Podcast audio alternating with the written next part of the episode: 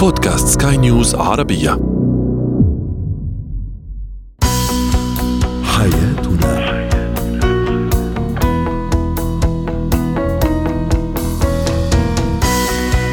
مستمعينا الكرام أهلا بكم معنا إلى حياتنا. فضاؤكم اليومي الذي يعنى بشؤون الأسرة وباقي الشؤون الحياتية الأخرى والذي يمكنكم الاستماع إليه عبر منصة سكاي نيوز عربيه dot com slash بودكاست وباقي منصات سكاي نيوز العربيه الأخرى. شاركونا عبر رقم الواتساب 00971 561 8862 23 معي أنا آمال شابه اليوم نتحدث عن الأنوثة ما الذي يفقد الزوجه أنوثتها أو المرأة أنوثتها أمام زوجها؟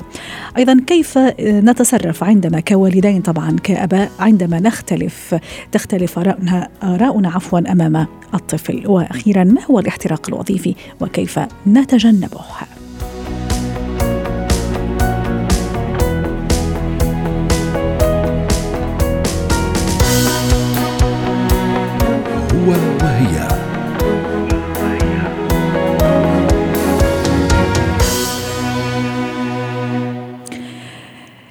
أنوثة المرأة ما هي الأنوثة عند المرأة وما هو جمال المرأة؟ هل يكمن في قوامها في ملامحها أم أيضا في أنوثتها؟ لا شك أن جمال المرأة ليس في قوامها ولا ملامحها فقط ولا رشاقتها ولا الرجيم القاسي لكن الأنوثة شيئا آخر. نشعر به على طبعا نشعر به في الأسرة وفي كيان الأسرة خاصة الزوج أيضا. وهذا حديثنا اليوم. متى تفقد المرأة والزوجة أنوثتها أمام زوجها؟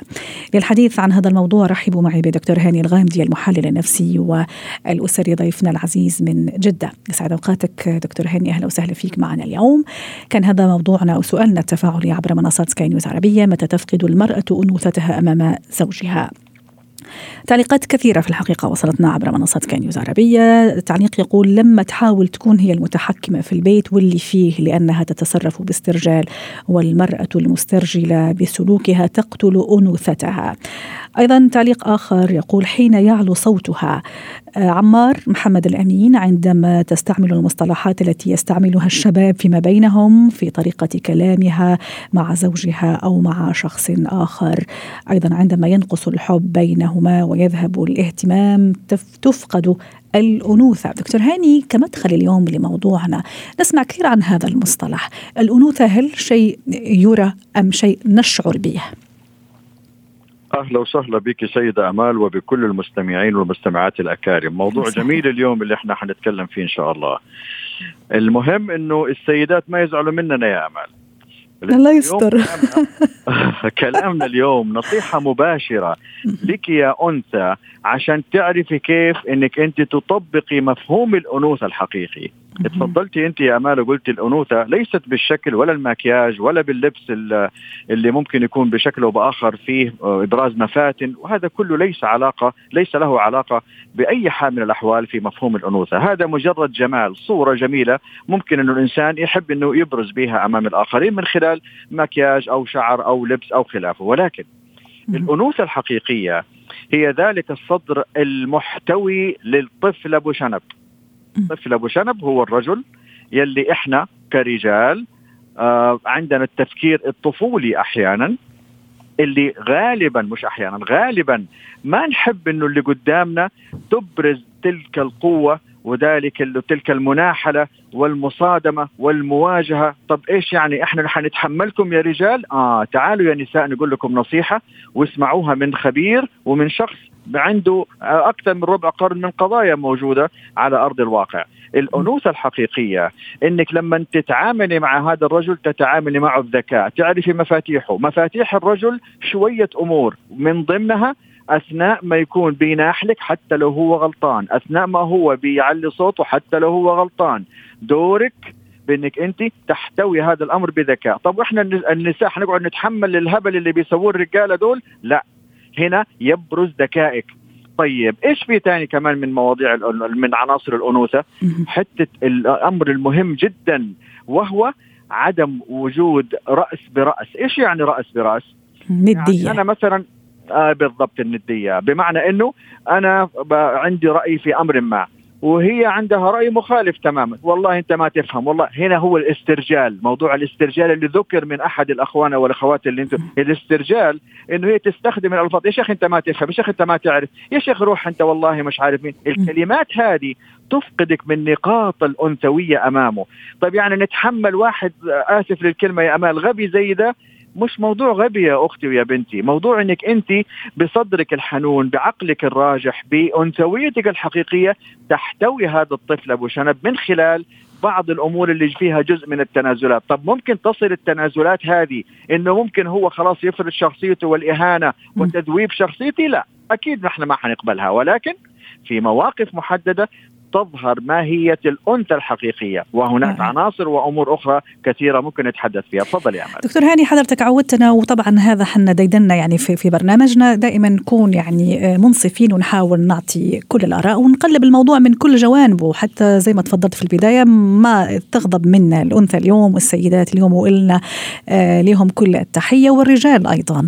آه في تعليق آخر أنا حابة يعني صراحة نتوقف عنده أو زاوية أيضا. تعليق يقول الرجل أحيانا هو الذي يدفع الأنثى أو المرأة للتخلي عن أنوثتها وتتمرد عليه أحيانا يستغل حبها يستغل ضعفها ويهينها أيضا. تعليق آخر أيضا حابة أتوقف عنده لأنه أنا هذا راح أسأل من خلاله السؤال الآتي. يقول عندما تتحمل المسؤولية كلها في البيت وخارج البيت ماديا ومعنويا وكثرة الضغوطات تصبح عصبية وتفرغ صوتها عليه على هذا الرجل. ما رأيك دكتور؟ مية في المية صحيح يا أمال مية في المية صحيح. حينما إحنا تحدثنا في يعني رجل يعني إلى حد ما أو بعض الرجال يتحملون في جانب من الجوانب هذه المسؤولية لما الأنثى تفقد أنوثتها. اللي نحن تكلمنا في حلقة سابقة عن لخبطة الأدوار. م.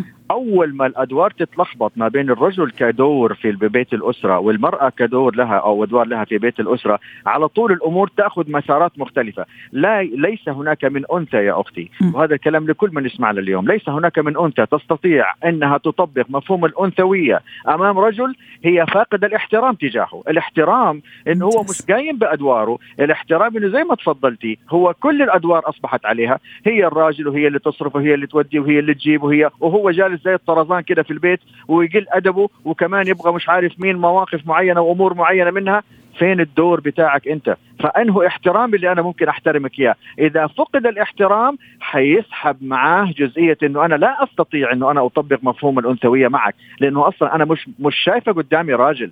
ما عندي إحساس بأنه أنت شخص مهيمن علي بذكوريتك الجميلة ضمن أدوارك اللي مفترض إنك أنت تمارسها علينا في بيت الأسرة أو بيت الزوجية، اذا صحيح الكلام. وبالتالي ينفقد الاحترام وبالتالي أنا مش حأقدر أحس بأنه أنا أنثى أمام رجل يستحق إبراز هذه الأنثوية وتشاركيتي معه. رائع، اذا دكتور هاني حتى ألخص يعني لغاية الآن على شو إحنا متفقين، يعني هذا الأنوثة تفقد أو المرأة تفقد أنوثتها إذا على صوتها، إذا أصبح خشن، إذا أدمنت العبوس خلينا نقول، إذا تعاملت بندية إذا نطقت لفظ قبيح مثلا إذا تخلت عن الرحمة أيضا تجاه أي كائن ضعيف إذا أدمنت الكراهية وفضلتها على الحب إذا غلبت الانتقام أيضا يا دكتور على التسامح. متى إذا ما عرفت متى تتكلم ومتى يعني تجنح للصمت زي ما أشرت في البداية إذا كانت سليطة اللسان أيضا. دكتور هاني الزوج هل ممكن يعلم يعني هذا الزوجة اللي فقدت هذا الأنوثة هل ممكن يعلم اياه ولا لا؟ هو موجود بالفطرة. خليني أضيف نقطة على الليسته اللي ذكرتيها يا أمل بارك الله فيك. الليسته المهمة إنها ما تستمع لآراء ال outsiders الناس اللي من برا. لا اضغط عليه وريه وريه ادي له اعملي له ما تتنازلي ما تعملي كده تفقدي انوثتها على طول. تفقد الانوثة ليش؟ لأنها بت... لأنها بتستمع إلى أدوار لا تتناسب مع السيناريو القائم مع هذا الشريك لأنه هذولاك مش عايشين معاها.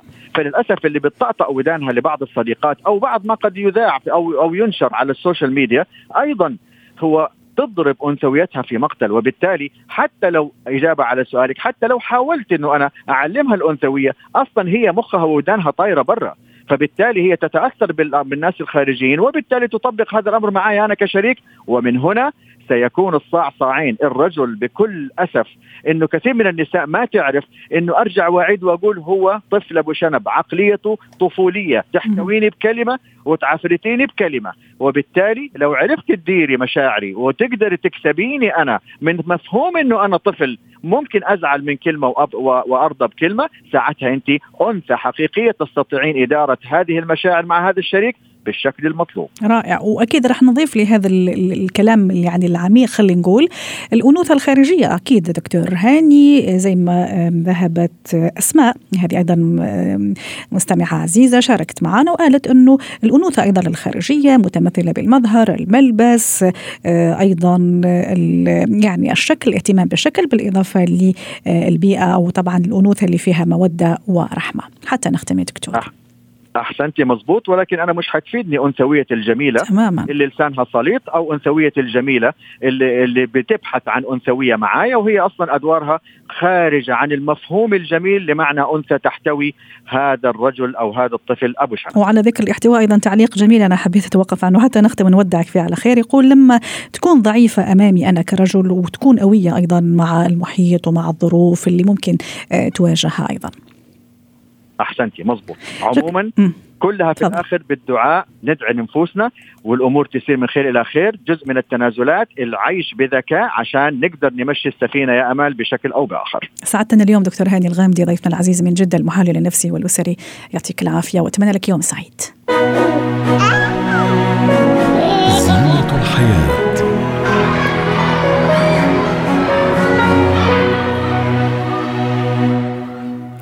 كيف يتصرف الوالدان أمام الطفل عند اختلاف الرأي؟ طبعا يحدث وأن يختلف الزوج والزوجة الأب والأم عن أشياء كثيرة يعني في الحقيقة أمور حياتية سواء بسيطة واحيانا يعني مصيرية ومعقدة واحيانا يحدث أيضا أن يكون هذا الاختلاف أمام مراه ومسمع وعيون الأطفال. كيف نتصرف في هذه الحالة؟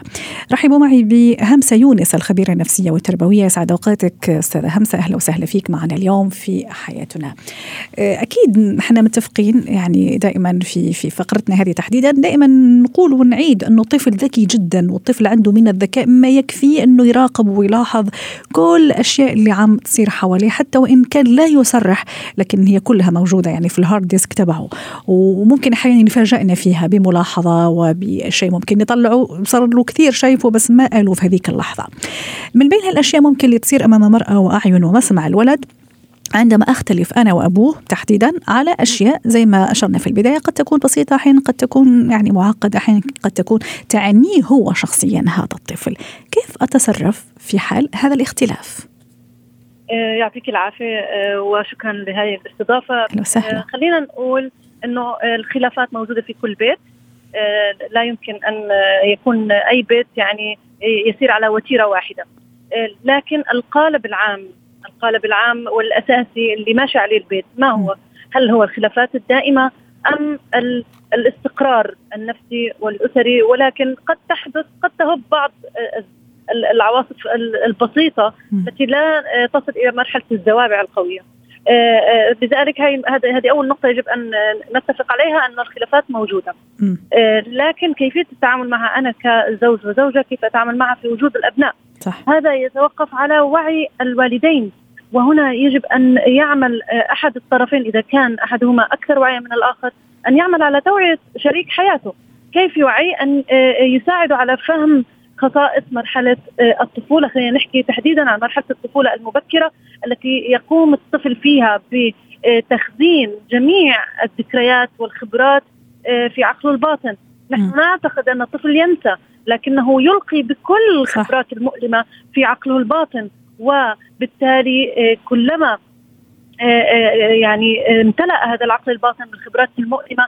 سينعكس ذلك على تكوين شخصيته وفعليا يظهر ذلك لاحقا في تعاملاته وعلاقاته المستقبلية مع الآخرين وسيكرر غالبا غالبا سيكرر نفس نمط العلاقة الذي شاهده بين الأم والأب. الآن بوجود الخلافات خلينا نقول من وجهة نظري أرى أنه ما ما دون سن العاشرة أنت مضطر وانت مضطرة أن تكونوا ملاك. يعني اليوم كانوا الأمهات يسألوني يعني انا إحنا مش ملاك عشان ما نختلف أو نتشاجر بصوت عالي أمام الأبناء. أنت مضطر أقل من عشر سنوات أن تحتوي خلافاتك أن تخرج خارج المنزل وتدير هذه الخلافات بطريقة صحيحة بعيدا عن التأثير السلبي على الأبناء. لماذا؟ أخت أمان لأنه الابن عندما يشاهد هذه الخلافات فعليا هو لا يفهم ماذا يحدث لكن الشيء الأكيد أنه يعتقد أنه هو السبب صح. في هذه الخلافات. 100% وشوفي عقدة الذنب أستاذة همسة اللي راح يشعرها واللي راح تنمو معاه وراح تكبر معاه أيضا. نعم ستؤثر على شخصيته بشكل بشع على ثقته بنفسه آه، على سلوكه آه، آه، يعني قد يصبح منطوي قد يصبح متوتر خائف لأبسط الأمور قد يصبح عنيف. ويظهر ذلك على سلوكه ونحن لا لا نفهم لماذا. يعني تيجي تقول لك ليش ابني عنيف؟ أنا مش عارفة. أو ليش ابني مش واثق من نفسه؟ رغم إنه هو عنده القدرة آه، آه، إنه يقوم بهذه الأمور. عنده القدرات عنده المهارات لكن الثقة بالنفس متزعزعه لو رجعنا لل- للماضي وللطفولة حنجد تلك البصمة الصغيرة آه، موجودة عند الأطفال. خلينا نقول الآن حدث حدث خلاف. مم. إيوه أنا هذا اللي كنت راح احكيه استاذه هبسة يعني أنا متفقة معك صراحة وأكيد يعني شريحة كبيرة أنا أتصور آه، لما تكون الخلافات كبيرة لما يكون هذا يعني ممكن قد ينفجر الوضع في أي لحظة ممكن يعني الصوت شوية يعني يتعالى وهلا كنا نحكي قبل شوي مع دكتور هاني أيضا على الأنوثة واتفقنا واتفق الجميع إنه صوت المرأة أيضا لازم يكون هادي وجميل وناعم حتى في يعني قمة ال- الخلاف يعني نعم. ال- ال- الفكرة أيضا وين أستاذة همسة أحيانا في في البعض وأنا أيضا ممكن يعني شاطرهم الرائد. يقول لك أنا مش في كل يعني يعني خلاف بسيط ممكن أنا لازم أطلع مثلا الصاله أو الغرفة حتى يعني حل المشكلة. أحيانا ممكن أشياء بسيطة أستاذة همسة. خلينا نقول مثلا على لعبة. مثلا حابب يجيبها الولد أنا ضد هذا الموضوع وأبوه مع الموضوع. قصدي الأشياء البسيطة أيضا اللي ممكن الطفل يكون سامعها وشايفها. هذا الاختلاف لما أختلف أنا والأب أنا والزوج على هذه الأشياء البسيطة كيف. أيوه كيف أنا يعني أحلها على مرأى الطفل وبالعكس راح أعطيه أيضا درس إنه كيف يحل خلافاته كيف يعبر عن رأيه لأنه أيضا هذه لازم يعني تنمو معاه وتكبر معاه هذه الاشياء نعم. آه، آه، هو أحيانا يعني يكون أحد الطرفين آه، يعني متشدد في التربية بينما الآخر متساهل. مهم جدا. ان حصل خلاف اختلفنا في الرأي أمام الطفل. يجب آه، لصالح الطرف الآخر أمام الطفل. الآن لكن يجب يجب بعد هذا الموقف أن يتخذ إجراء وأن نجلس نتحاور ونضع الخطوط الحمراء الواضحة لطريقة التعامل مع الإبن، أنا الآن عندي أسلوب محدد وأنت عندك أسلوب محدد، تمام. نقتنع نقنع بعضنا. نصل بالنهاية إلى أسلوب آه، آه، يعني وسط أسلوب نتفق عليه حتى لا نختلف أمام الطفل. آه، يعني آه، لأنه الطفل راح يستغل هذه الثغرة اللي هي ثغرة ال- ال- الاختلاف ويحاول يحقق أكبر مكاسب لصالحه بطريقه بطريقة ذكية بالضبط الطفل سيتجه بكل طاقته. آه، آه، وكل انتمائه وولائه للشخص الأكثر تساهلا مم. أقل قوانينا لذلك المفترض إنه إحنا ما نظهر أمام الطفل كأنه إحنا الأشرار يعني الأم الأم تقول لا الأب يقول نعم فهنا تظهر الأم بالوجه الشرير. ان انت الشريرة اللي دائما بتقولي آه، لا. ويظهر الأب إنه هو الجيد. مم. هنا يجب أن تكون الأم أكثر ذكاء وأن تتنازل قليلا ثم تعاود ال- التحاور مع الأب مرة واثنين وعشرة ومليون. ليش؟ لأنه الأب أمام لو حصل ذلك أمام الطفل وهذا يعني يحدث كثيرا إنه يتواصلوا معي الاباء بقول لي أنا أنا أشعر إنه أنا بتوصل لي شعور إني أنا ما بعرف أربي ابني. مم.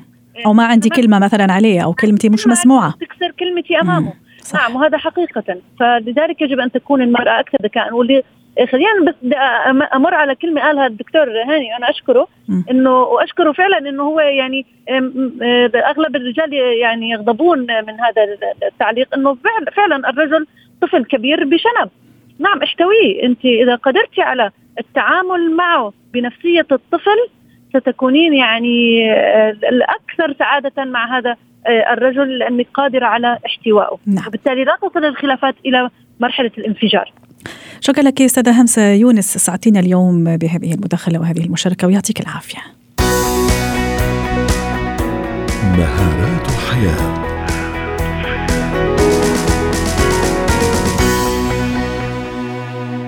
اليوم في مهارة الحياة سنتحدث عن الاحتراق الوظيفي. ما هو الاحتراق الوظيفي وكيف نتجنبه؟ آه، خاصة أنه يؤدي إلى مشاكل كثيرة مشاكل نفسية أيضا مشاكل أسرية. راح يخلينا نقصر أيضا في آه، مجال مهم جدا أو في جانب مهم جدا في حياتنا الحياة الاجتماعية والأسرية. آه، إذا ما أدمنا العمل بشكل يعني مبالغ فيه وبشكل مرضي. رحبوا معي بتينا جروس مدربة مهارة الحياة ضيفتنا العزيزة من بيروت. يسعد أوقاتك أستاذة تينا اليوم حابين نعرف باختصار كما تخلينا لموضوعنا ماذا يعني الاحتراق الوظيفي؟ من هم الأشخاص المعرضين للاحتراق الوظيفي؟ صباح الخير كيف؟ يا أهلا وسهلا. آه الاحتراق الوظيفي نبلش شوي آه نحدد شو هو. هي حالة نفسية حالة جسدية حالة ذهنية حتى. سببها الإرهاق المزمن. فأكثر آه، شيء بنشوف الاحتراق الوظيفي من وراء الاسم هو بمكان العمل. آه، فهون كيف الواحد آه، يعني شو كيف الواحد يقدر يحدد إنه هو عم يقطع بهذه الحال؟ وكيف حتى وصل لهالمرحلة أيضا أستاذ كيف وصل لهالمرحلة؟ أكيد. فالأسباب عديدة. اولا توصل لهالمرحله بيكون يا فقد السيطرة منه قادر بقى آه، يحدد جدول عمل أو يحدد التزاماته فصارت الأمور غامضه عنده. أو يحدد أولوياته أيضا. أولوياته. فبطل في زياحه معينة تفرق بين ال ال الشيء الأساسي آه، والشيء اللي بيقدر يعمله بعد وقت العمل مثلا. آه، توقعاته للعمل منهم واضحين. فالواحد كثير مهم يعرف شو توقعات المدير تجاهه أو شو توقعات الزميل تجاهه. فهون بيكون في شوية ضياع للموظف. آه، ممكن تكون البيئة سامة يلي عم يشتغل فيها. ممكن يكون في زميل متنمر. مدير بيتدخل بكل شاردة وواردة بيعمل micro management مثل ما بنقول يعني بيتدخل بكل تفاصيل عمله. ممكن كمان إنه الشغل يكون كثير monotone يتكرر بنفس رتيب يعني. أو في يكون العمل عشوائي. فهو اللي بنشوف هون اثنين اكستريمز يعني مم. طرفين اثنيناتهم ممكن يوصلوا للإحتراق الوظيفي. آه فبت... فهيدول الحالتين بيتطلبوا طاقة آه كثير عالية تيقدر يبقى الواحد مركز على عمله. نعم. آه كمان شغلة هي الشعور بالوحدة وما نستغرب. صح أنا هذا والله كنت راح أقول لك عليه يعني الحياة الثانية يعني الحياة الاجتماعية العاطفية الأسرية. هل بتأثر؟ بمعنى لما نكون عندنا هذا الوحدة هذا هذا الفراغ خلي أقول هل هذا أيضا يدفعنا لأنه نحترق وظيفيا؟ حتى نعوض شوي على الوحدة اللي عم نشعرها في في, في مطرح ما يعني. مية بالمية. الشعور بالوحدة مثل ما ذكرت أنت أكيد هون عم نحكي عن الحياة الشخصية. وكمان الشيء اللي بيفاجئ الشعور بالوحدة بالعمل. كمان هيدي موجودة. آه قلة التوازن بين العمل والحياة ال life balance ال work life balance فينا نكون آه، خسرناها. فكل هول الأسباب بيأدوا إنه الواحد يوصل لهالحاله الاحتراق طيب. الوظيفي آه، استاذتينا معلش الوقت شوي عم يدهمنا وبدي أستفيد منك اليوم بهالكلام الجميل الحقيقة والرائع. أنا كيف أعترف إن آه، عفوا كيف أعرف إني أيوة. أنا آه عم أحترق وظيفيا لازم أنتبه. فهون الشخص بيروح على عمله إذا شايف حاله عم بيدفش حاله دفش تيروح على العمل هيدي إشارة. إذا عم بحس دايما في سخرية بتعامله مع الزملاء دايما في نقد للعمل دايما عم بيتمسخر دايما عم بينتقد الأشياء بهالبيئة اللي بيشتغل فيها. إذا دايما حاسس بالتوتر قليل الصبر مع الزملاء أه بحس حاله إنه طاقته واطية أه فهيدي الشيء بيأثر على إنتاجيته. إذا الشخص يلجأ للأكل للكحول للأدوية المخدرات يقدر يشعر أفضل أو حتى يبطل يشعر لأنه في أشخاص للأسف بيوصلوا لهالدرجة تا شو بيقولوا تنطفي الوجع أو نطفي هالانزعاج اللي عم نشعره ما بدهم يتعاطوا معه فبيلتجئوا لأمور ممنوعات فينا نسميها. فهول كلهم إشارات إنه الشخص عم بيتوجه لهالحالة النفسية آه، وأكيد هون بتؤدي لعوارض جسدية يعني الواحد يصير عنده مشاكل بالقلب ضغط الدم المرتفع. طب وكيف نتفاداها استاذتينا آه، هذا هذا الموضوع حتى ما نوصل له ولا حتى إذا نحن فيه كيف نحاول ننسحب منه؟ في, في دقيقة ها؟ هون باختصار أكيد. أول شيء اللي هو أفضل حل هو التواصل.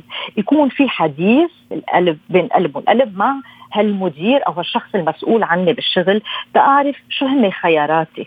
جرب لاقي حلول وأهم شيء أوضع أهداف ذكية. يعني يكونوا هالأمور واضحين مع صاحب العمل من أول الطريق تمام نوصل لهالحالة المؤسفة. ثاني آه شغلة وعلى فكرة تؤدي للانتحار أيضا صارت كثير في يعني إيه شفناها أدت للانتحار في الحقيقة المؤسفه ممكن توصل لهالحالة. صحيح. آه وشغلة ثانية اللي هي كثير واضحة وأنا بتصور اليوم بالعصر اللي عايشين فيه م. كلنا بنعرف إنه في أشخاص مختصين فينا نطلب المساعدة فينا نتواصل معهم.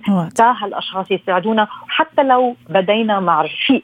حتى نعم. لو بدينا مع الزوج أو الزوجة مم. وأكيد فينا نتواصل مع life coach أو حيالله حدا حتى يساعدنا. بهالشيء شكرا لك استاذتينا جروس مدربة مهارة الحياة ضيفتنا العزيزة من بيروت. اسعدتينا اليوم بهذه المشاركة ويومك سعيد. حياتنا.